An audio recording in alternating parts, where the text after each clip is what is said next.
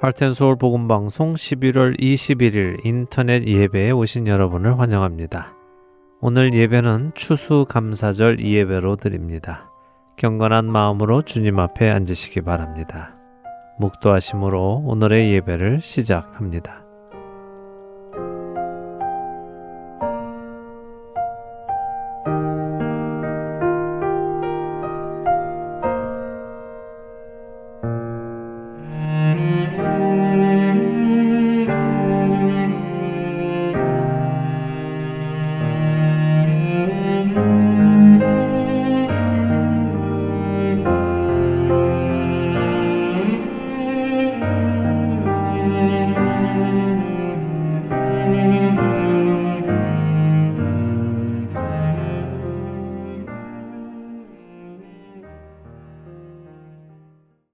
함께 찬송하겠습니다. 새 찬송가 85장입니다. 새 찬송가 85장, 통일 찬송가 역시 85장입니다.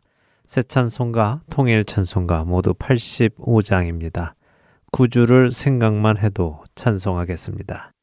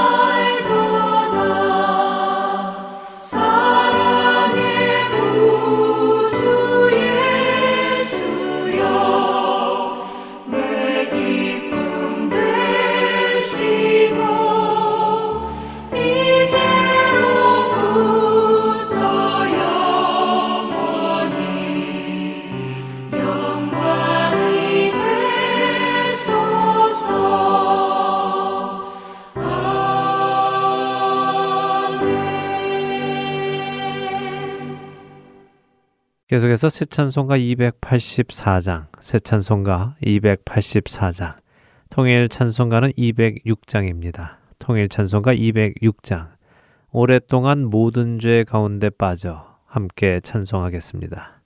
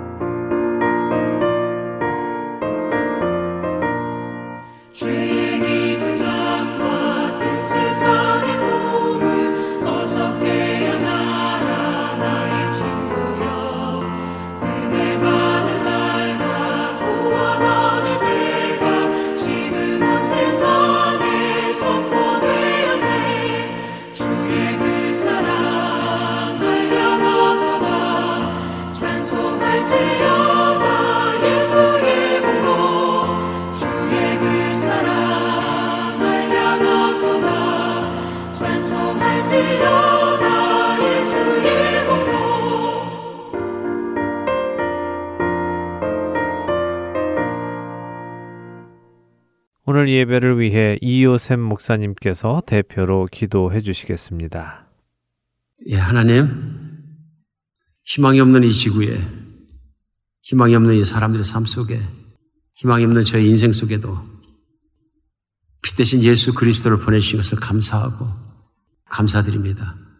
어둠으로 살 수밖에 없고 죽음으로 마칠 수밖에 없는 인생을 그 뒤에는 알지도 못하는 깜깜한 인생을 주님께서 예수님 보내주셔서 그 모든 걸 알게 하시고 깨닫게 하시고 우리를 영원한 삶으로 인도하시고 우리를 사랑하시고 살려주신 하나님이 계신 것이 얼마나 감사하죠. 주님 저희가 믿음을 온전하게 붙잡고 주님의 구원으로 말미암아 늘 기뻐하며 살게 하여 주시옵소서. 내가 얼마나 죄인인 존재인지 다시 한번 깨닫게 됩니다. 하나님 주님 앞에 늘 겸손한 모습으로 살 수 있도록 붙잡아 주셔서 주님의 사랑과 주님을 높이는 가운데 살 수 있게 하여 주시옵소서. 주님을 의지하고 살게 하여 주시옵소서. 하나님 저희가 오직 주님을 바라며 그렇게 살 수 있게 하여 주시옵소서. 오늘 주님 주시는 성령의 영감을 따라 오직 성령의 그 진리의 길을 하루하루 또박또박 살아가는 우리가 되게 하여 주시옵소서.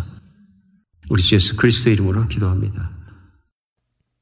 계속해서 찬송하겠습니다. 새 찬송가 587장 새 찬송가 587장, 통일 찬송가는 306장입니다. 통일 찬송가 306장, 감사하는 성도여 찬송하겠습니다.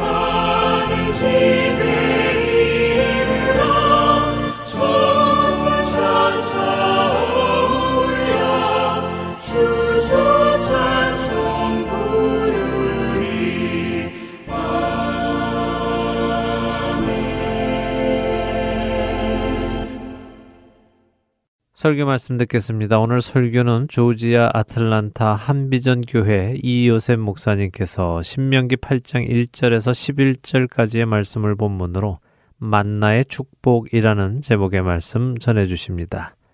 먼저 성경 말씀 읽겠습니다. 신명기 8장 1절부터 11절까지 말씀입니다. 신명기 8장 1절부터 11절 말씀 다 찾으셨으면 함께 읽겠습니다. 내가 오늘 명하는 모든 명령을 너희는 지켜 행하라. 그리하면 너희가 살고 번성하고 여호와께서 너희의 조상들에게 맹세하신 땅에 들어가서 그것을 차지하리라. 내 하나님 여호와께서 이 40년 동안에 내게 광야 길을 걷게 하신 것을 기억하라. 이는 너를 낮추시며 너를 시험하사 내 마음이 어떠한지 그 명령을 지키는지 지키지 않는지 알려 하심이라. 너를 낮추시며 너를 줄이게 하시며 또 너도 알지 못하며 내 조상들도 알지 못하던 만나를 내게 먹이신 것은 사람이 떡으로만 사는 것이 아니요 여호와의 입에서 나오는 모든 말씀으로 사는 줄을 내가 알게 하려 하심이니라. 이 40년 동안에 내 의복이 헤어지지 아니하였고 내 발이 부르트지 아니하였느니라. 너는 사람이 그 아들을 징계함 같이 내 하나님 여호와께서 너를 징계하시는 줄 마음에 생각하고 내 하나님 여호와의 명령을 지켜 그의 길을 따라가며 그를 경외할지니라. 내 하나님 여호와께서 너를 아름다운 땅에 이르게 하시나니 그곳은 골짜기든지 산지든지 시내와 분천과 샘이 흐르고 밀과 보리의 소산지요 포도와 무화과와 석류와 감람나무와 꿀의 소산지라 내가 먹을 것에 모자람이 없고 내게 아무 부족함이 없는 땅이며 그 땅의 돌은 철이요. 산에서는 동을 캘 것이라. 내가 먹어서 배부르고 내 하나님 여호와께서 옥토를 내게 주셨으므로 말미암아 그를 찬송하리라. 내가 오늘 내게 명하는 여호와의 명령과 법도와 규례를 지키지 아니하고 내 하나님 여호와를 잊어버리지 않도록 삼가할지어다. 설교 말씀 듣겠습니다. 특별히 출애굽기를 읽으면서 저희가 느끼는 것은 뭐냐 하나님은 이스라엘 백성에게 특별한 체험을 허락하셨습니다. 홍해를 가르고 나오는 사건도 그것이고요. 특별히 홍해를 가르고 나와서 그들이 먹을 것이 없을 때 하나님께서 매일매일 먹어야 할 양식을 선수 매일 아침에 만나라는 것을 내리셔서 먹게 하는 은혜를 입혀주셨습니다. 이건 아주 특별한 체험이고요. 그 체험은 그것뿐만 아니라 하나님의 성막을 짓도록 하고 하나님께서 그들과 함께 살아주시는 불기둥과 구름기둥 밑에 살아가는 은혜를 허락하여 주셨습니다. 제가 오늘 이러한 은혜에 대해서 특별한 은혜라고 말씀드린 이유는 오늘날에도 예수 믿는 사람들이 나가면은 아침에는 앞마당에 만나가 맺히고 하나님께서 내 집 뒷마당에 텐트를 쳐놓으시고 같이 살자 그런 체험을 우리는 할 수는 없습니다. 그러나 하나님께서 성경 안에서 분명히 밝혀주신 건 무엇이냐 하면요.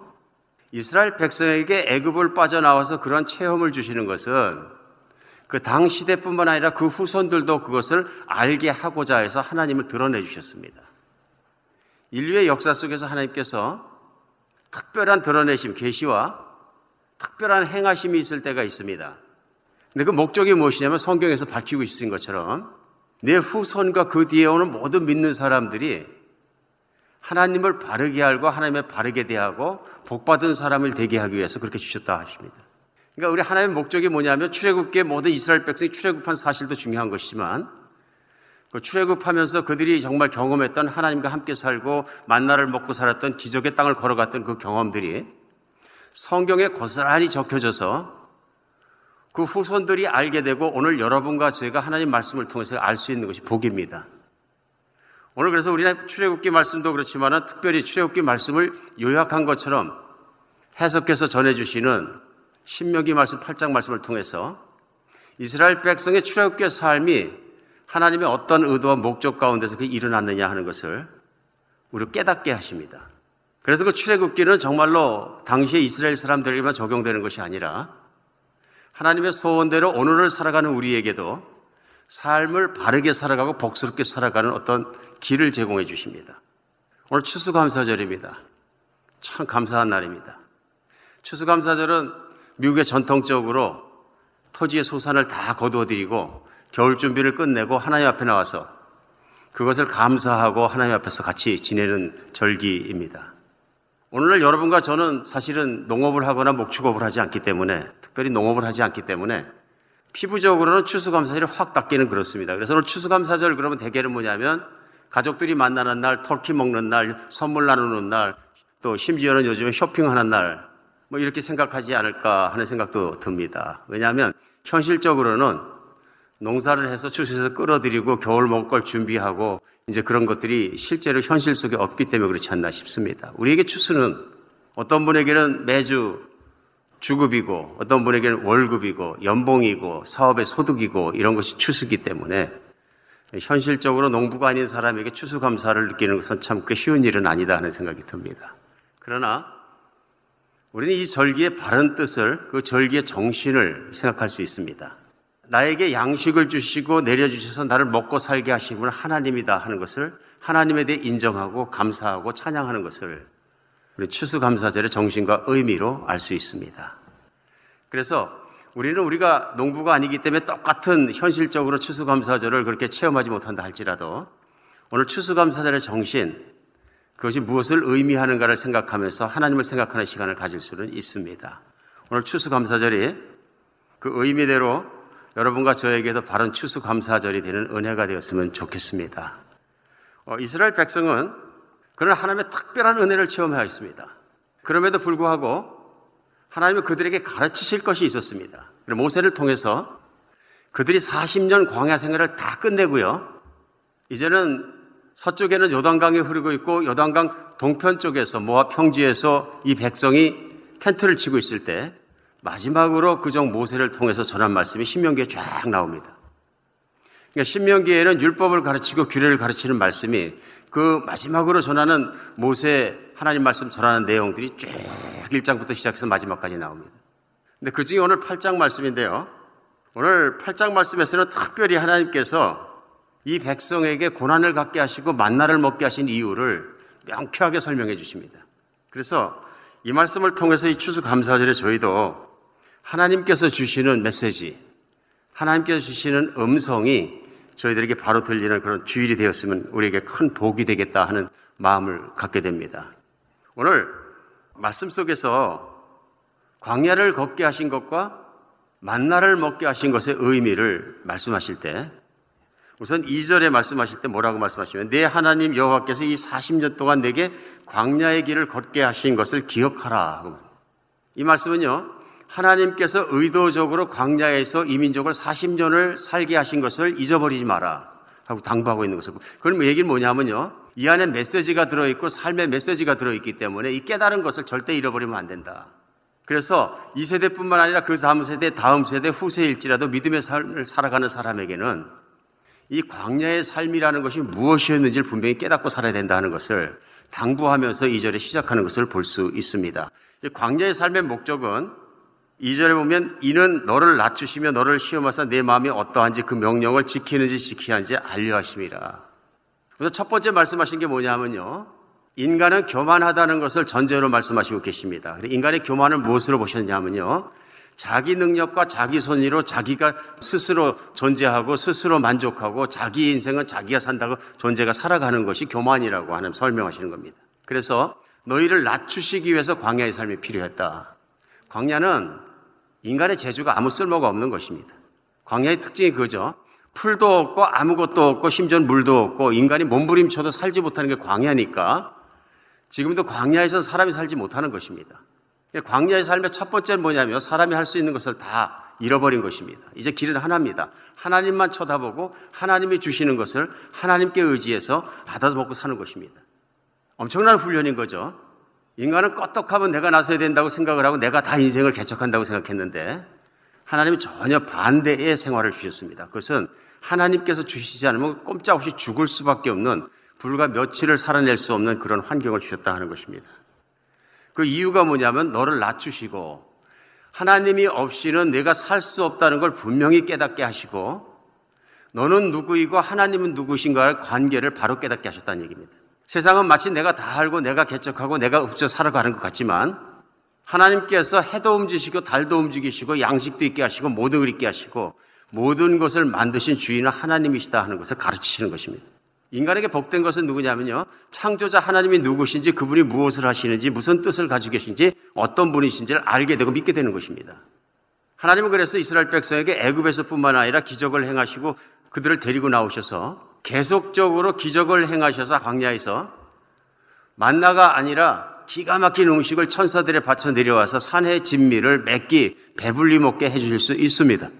이스라엘 사람들이 지나가는 것은 덥고 힘들고 짜증스러운 돌이 부딪히는 광야길이 아니라 아름다운 길을 통해서 막바로 가나안 땅으로 들어가게 하실 수 있으셨습니다. 그러니까 광야의 삶을 살도록 하나님께서 의도적이란 뜻입니다. 오늘은 저희는 이렇게 하나님께서 그런 의도적인 것이 뭐냐 하면 너를 낮추셔서 또 너를 시험하셔서 내 마음이 어떠한지 명령을 지키는지 안 지키는지를 알아보고자 그리 하셨다. 하나님은 누구를 시험해서 악을 저지르고 쓰러지게 하시는 분은 아니십니다. 하나님은 사람을 시험하지 않으십니다. 그것은 템테이션이죠. 유혹해서 쓰러지게 하는 시험입니다. 하나님은 시험하시는데 여기서 시험은 하나님은 테스트 하시는 거죠. 이 사람의 진심이 무엇인가 테스트 하시는 것입니다. 왜 그러냐면 천사가 받들어주는 천국의 음식을 매일 먹고 산의 진물을 먹고 살게 되면 하나님 다 믿는다 그럽니다. 안 믿을 리가 없는 거죠. 그렇게 좋은 걸 누가 안 믿겠습니까? 내 소원 다 이루어지고 내가 하고 싶은 거 다 하고 내 마음 다 이루어지는데 하나님만 따라가면 된다. 그럼 안 믿을 사람이 어디 있습니까? 다 믿죠. 그런데 그가 진심으로 하나님을 믿느냐 하는 것은 언제 드러나냐면요. 내 소원대로 안 될 때 드러납니다. 광야는 하나님께 의해서 디자인된 특별한 훈련장이었습니다. 또 특별한 시험의 장소이기도 했습니다. 그래서 3절에 계속 말씀하시면서 너를 낮추시며 너를 줄이게 하시며 하실 때 보면 배가 고팠다는 얘기입니다. 이스라엘 백성이 어, 이제는 더 이상 음식을 올라와서 먹을 수가 없다. 이제 체했다. 막 이럴 정도로 음식을 주시는 것이 아니라 그저 딱 일용할 양식 중에 내가 움직일 만큼 주셨다는 얘기입니다. 찬 것 같기도 하고 굴풋한 것 같기도 하고 느낌을 아시죠? 뭔가 목에 올라올 정도는 아닌데 그렇다고 매일 굶어 죽는 영양실조 상태도 아니고 그런 상태를 주신 것 같습니다. 그것을 줄이게 하시며 이렇게 표현하셨고요. 너도 알지 못하면 내 열조도 알지 못하던 만나를 내게 먹이셨다 말씀하십니다. 이 만나라는 것이 독특한 음식이라 배가 고프지도 않고 넘지도 않고 그런 상태에서 계속 유지되면서 사람의 영양 수준을 지켜줬다는 얘기입니다. 그러나 사람들이 느끼기에는 늘 헛헛하다. 그래서 심지어는 이스라엘 백성이 광야에서 불평해서 뭐라 그러냐면요. 우리가 애굽에 있을 때는 부추도 먹고 못도 먹고 우리 고기도 먹고 그래서 힘이 넘쳤던 것 같은데 왜 우리 기력을 쇠하게 하느냐? 근데 사실은 기력이 쇠했던 게 아니라 충분히 사람이 활동할 만큼 하나님 채워주셨는데 그들이 과거에 가졌던 마음껏 먹지 못했던 것을 그렇게 표현했던 것이 아닌가 싶습니다. 만나를 먹이신 이유를 확고하게 설명해 주신 게 오늘 신명기 8장입니다. 3절에 다시 말씀하시대요. 사람이 떡으로만 사는 것이 아니라 여호와의 입에서 나오는 말씀으로 사는 줄을 내게 알게 하라심이라. 저는 이것이 광야 훈련의 가장 중요한 초점이라고 믿어집니다. 사람은 떡으로만 사는 존재가 아니라 하나님을 믿음으로 말미암아 믿음으로 사는 존재라는 것을 가르쳐 주신 것입니다. 사람은 동물과 달라서 영적인 존재로 만들어 주셨고 하나님과의 관계가 바로 설 때 바로 인간은 최대로 행복하고 최대로 복스러울 수 있다는 것을 광야에서 가르쳐 주기 원하신 것입니다. 그래서 먹이신 것이 만나입니다. 그러니까 사람이 떡으로만 사는 것이 아니라 하나님 입에서 나오는 말씀을 따라 사는 것인지를 내가 알기를 원했다. 이게 듣기는 쉬워도 제가 보기에도 이해하기가 엄청 어려운 말씀입니다. 사람이 떡으로만 살지 그런 말씀만 들으면 사냐? 그러면 밥도 안 하고 매일 금식하면서 교회 나와서 말씀만 들으면 사냐? 이렇게 생각하실 분도 계실 수 있고요. 또 이것이 도대체 무슨 얘기냐? 그럼 떡을 먹지 말라는 거냐? 오늘 말씀해 보면 떡으로만 사는 것이 아니라고 말씀하셨을 때 많은 사람들이 떡으로만 산다는 얘기입니다. 성경은 이것을 신약 성경 때까지 다 풀어서 해석해 주십니다. 사람이 떡으로만 살 수도 있고 하나님 말씀을 따라 살 수 있는 두 가지 방법 중에서 하나는 육신의 소욕을 채우기 위해서 육신을 따라 사는 사람 한 가지. 다른 한 가지는 성령님을 정말로 내 안에 계시고 성령님이 주시는 소욕을 따라서 성령님을 따라 사는 사람 두 가지입니다. 오늘 구약에서는 이미 오순절날 성령님이 오시고 그런 것이 아니기 때문에 오늘 이스라엘 백성이 알아들을 수 있는 말씀으로 하나님 설명하시는 것을 볼 수 있습니다. 사람은 밥 잘 먹고 산다고 사는 것이 아니라 그 밥을 주시고 생명을 주시고 영원한 생명을 끌어가시는 하나님과의 관계가 바로 서고 하나님 말씀을 먹고 사는 자라야 순종하는 자라야 하나님이 주시는 영원한 하나님의 능력을 다 가질 수 있다 하는 것을 광야에서 만나를 먹는 삶을 통해서 가르쳐 주시기 원하셨다는 것을 알 수 있습니다. 오늘 신명기 말씀을 앞에 놓고 생각해 볼 때 하나님 말씀이 이해하는 것이 하나님을 철저하게 믿지 않으면 어렵다 하는 것을 금방 깨닫게 됩니다. 오늘 만약에 말씀을 좀 들으신 어떤 분 중에서 하나님을 아직까지 깊이 믿지 못하신다면 퀘스천 마이 붙습니다. 그럼 하나님만 쳐다보면 밥 먹고 사냐 하는 것입니다. 내가 일해야 되고 열심히 해야 되고 무엇을 해야지 내가 먹고 사는 것이지 하나님만 뭐 쳐다보고만 있으면 먹는 것이냐 뭐 그런 마음이 드실 수도 있을 줄 모르겠습니다. 그러나 오늘 하나님이 하신 말씀의 진의는 내가 노력하지 말라고 말씀하신 것이 아니라 사람이 잘 먹고 잘 사는 것에만 초점을 맞추다 보면 죽음에 부딪히게 되고 하나님을 따라 살지 않았다는 것을 부딪히는 날이 온다 하는 것입니다. 무슨 얘기냐면 하나님과 관계없고 하나님을 떠나서 말씀을 따르지 않고 사는 사람의 인생의 종말은 비참한 것이다.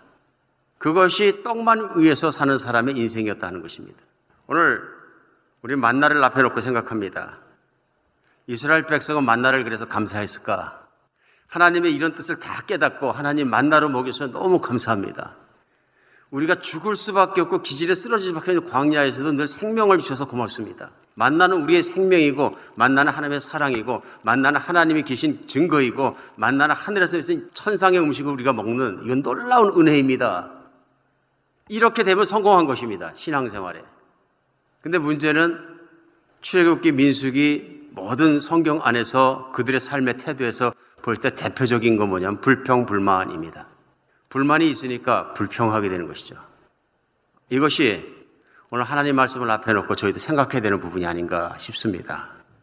시간만 남은 이스라엘 백성이 원망과 불평을 늘어놓았습니다. 오늘 이런 것이 그들의 현실 생활이었고요.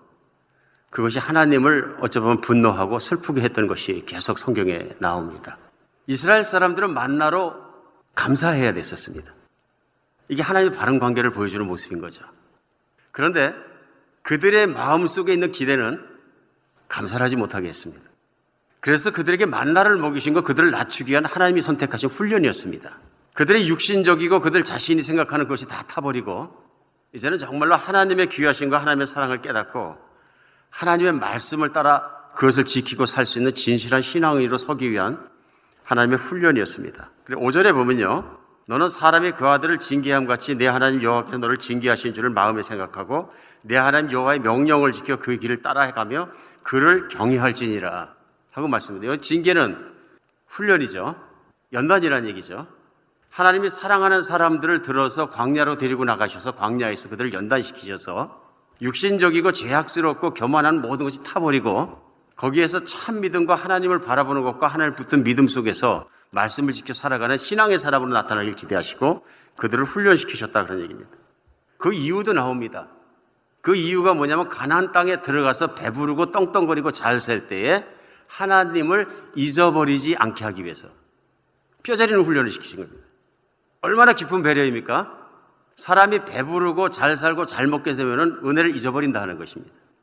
인간의 가장 치명적인 단점이 그거거든요. 잘 잊어버리는 것입니다. 그래서 오늘 본문의 마지막 절에는 11절에는요. 그 말씀을 하시는 거죠. 내가 오늘 내게 명하는 여호와의 명령과 법도와 규례를 지키지 아니하고 내 하나님 여호와를 잊어버리지 않도록 삼갈지어다. 잘 먹고 잘 살 때 그 가나안 땅에 들어서 배부를 때에 하나님을 잊어버려서 명령과 법도 말씀을 따르지 않는 잘못을 범하지 말지어다. 광야의 삶을 기억할지어다. 오늘 그렇게 하시는 것을 볼 수 있습니다.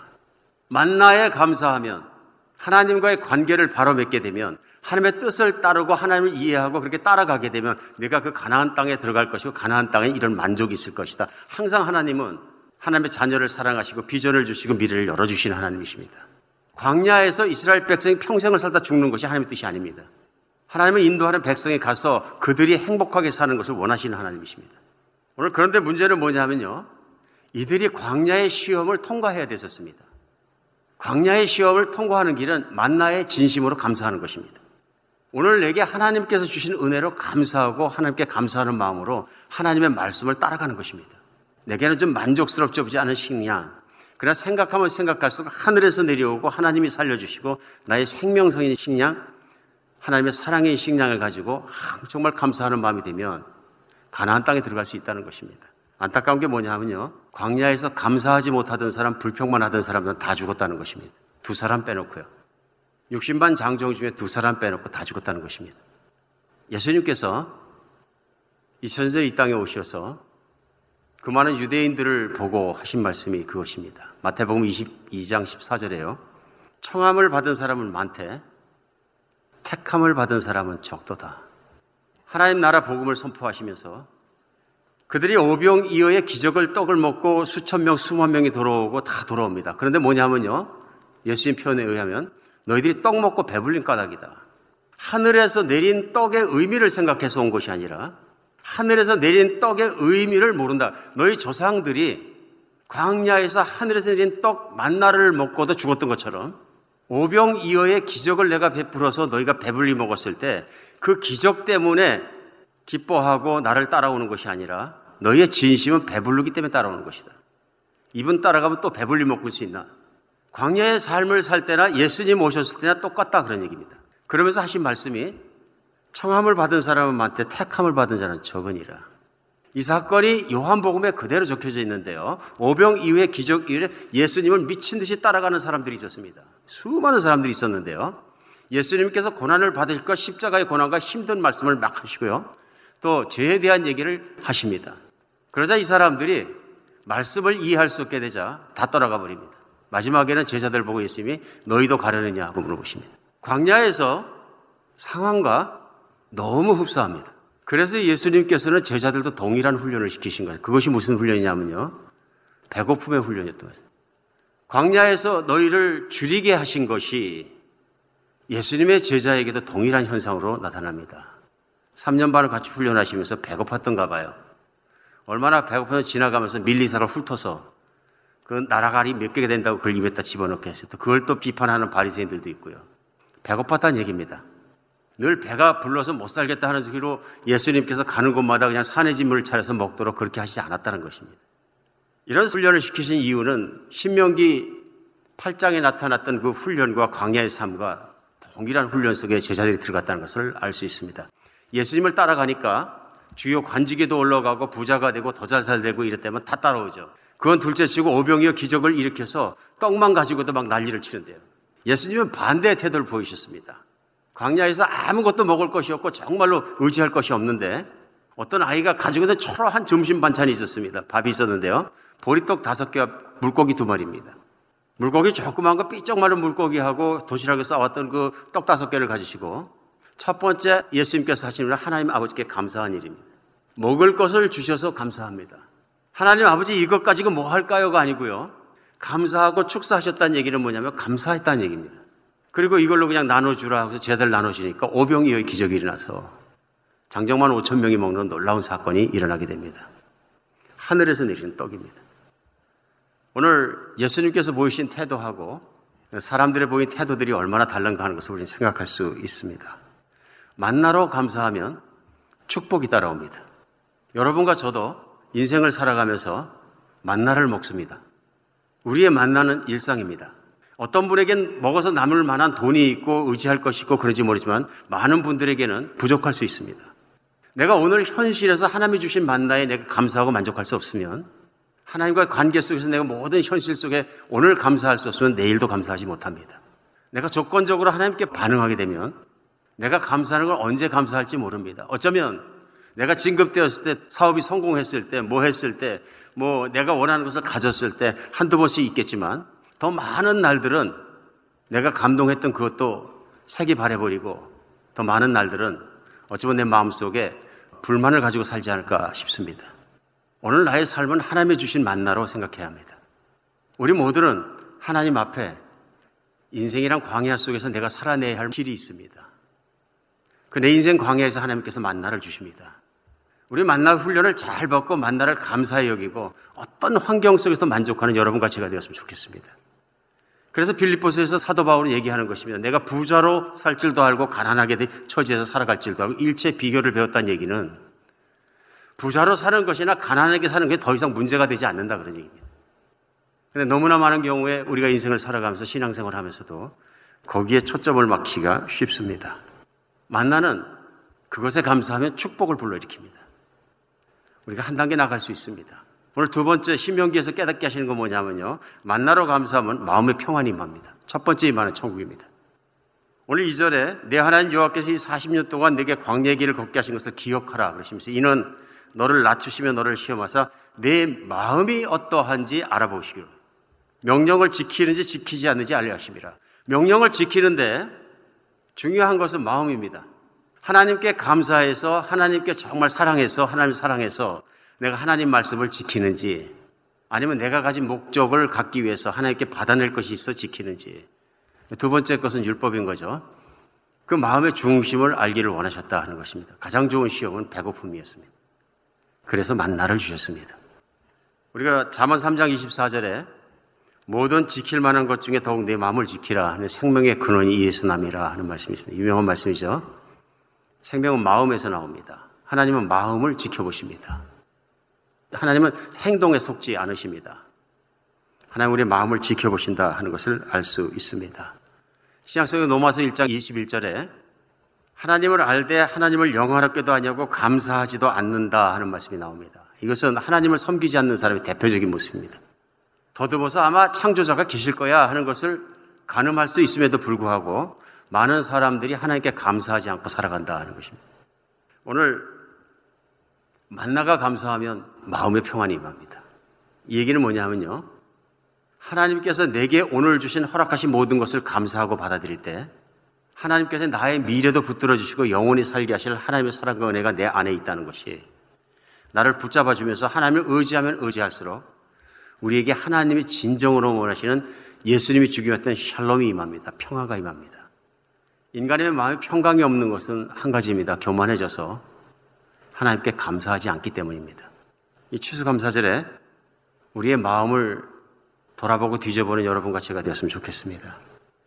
추수감사절을 많이 드리는 것도 기쁘고 좋은 일이지만 추수한 것이 많고 드릴 것이 많고 좋은 일이지만 진짜 중요하고 하나님이 찾고 계신 것은 내가 베푸신 모든 것에 감사하느냐 하는 마음의 중심을 헤아려보고 계시다는 것을 느끼는 여러분과 제가 되었으면 좋겠습니다. 이 세상에 성경 안에서 하나님이 원하시는 것은 마음을 다하고 뜻을 다하고 힘을 다해 하나님을 사랑하는 것입니다. 내가 이 세상에 하나님보다 더 사랑하는 것이 있으면 하나님께 감사하지 못하는 것 같습니다. 특별히 내가 더 사랑하는 것이 돈이 됐을 때는 내가 돈을 많이 벌면 진짜로 감사하지만 돈을 못 벌게 되고 힘든 시즌을 만나게 되면 불평하게 되는 것 같습니다. 나의 실은 돈인 것이죠. 오늘 내게 어떤 환경 속에 주신 그것을 내가 감사하지 못하면 오늘 세상이 끝나도 우리는 불평의 사람은 끝날 수 있습니다. 오늘 하나님을 바라보며 나를 사랑하사 나를 위하여 자기 몸을 자기 아들의 몸을 우리 위해 내주신 피 흘리신 예수 그리스도를 바라보며 이 세상에 어떤 처지에 내가 어떻게 살아가든 하나님 주신 만나로 감사하고 내가 사랑한 내 주님이 말씀하신 대로 너희가 먹을 것과 입을 것이 있은 줄 인생이 족한 줄 알라. 그것이 광야의 만족입니다. 그래서 빌립보서 4장 6절로 7절로 말씀을 마치겠습니다. 아무것도 염려하지 말고 다만 모든 일에 기도와 간구로 너희의 구할 것을 감사함으로 하나님께 아뢰라. 감사가 빠지면 기도가 안 되는 걸 알 수 있습니다. 그래야 모든 지각에 뛰어난 하나님의 평강이 그리스도 예수 안에서 너희 마음과 생각을 지키시리라. 감사는 부자인 것과 가난한 것과 잘난 것과 못난 것에 관계가 없습니다. 감사는 나와 하나님과 관계입니다. 하나님은 물론 가난한 자도 사랑하시고 부자도 사랑하십니다. 그러나 하나님에게 마음이 진실된 사람을 사랑하십니다. 하나님으로 만족한 사람을 사랑하십니다. 그리고 그런 사람을 찾으신다고 성경 하나님 말씀하십니다. 이 추수감사절이 우리 자신을 돌아보며 하나님과 관계 속에 하나님께 진실로 감사하는 여러분과 제 감사가 우러나는 추수감사절이 되었으면 좋겠습니다. 오늘 결론을 맺습니다. 감사하는 심령이 은혜입니다. 부자냐, 가난하냐 중요한 게 아닙니다. 어떤 처지에도 내가 감사할 수 있다면 나는 은혜 중에 은혜를 받은 사람입니다. 그러나 내가 아무리 많은 걸 받았어도 잘 나가는 것 같아도 내가 진심으로 감사하는 심령을 갖지 못했다면 난 하나님을 깊숙이 만나야 될 필요가 있는 것입니다. 어쩌면 나의 배부른 삶이 어쩌면 나 자신이 충족하다고 생각하는 나 자신을 믿는 삶이 하나님으로부터 흘러가겠는지도 모릅니다. 하나님이 경고하시는 것은 이것입니다. 나를 잊지 마라. 이 추수감사절이 주님을 다시 발견하고 다시 붙잡고 주님 안에 들어가고 내가 어떤 처지에서도 감사할 수 있는 감사의 영성, 감사의 은혜가 충만하고 넘치는 여러분과 제가 되었으면 좋겠습니다.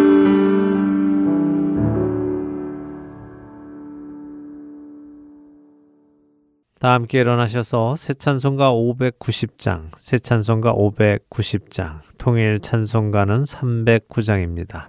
통일 찬송가 309장, 논밭의 오곡 백과 부르신 후에 이요셉 목사님의 축도로 오늘 예배 마치도록 하겠습니다.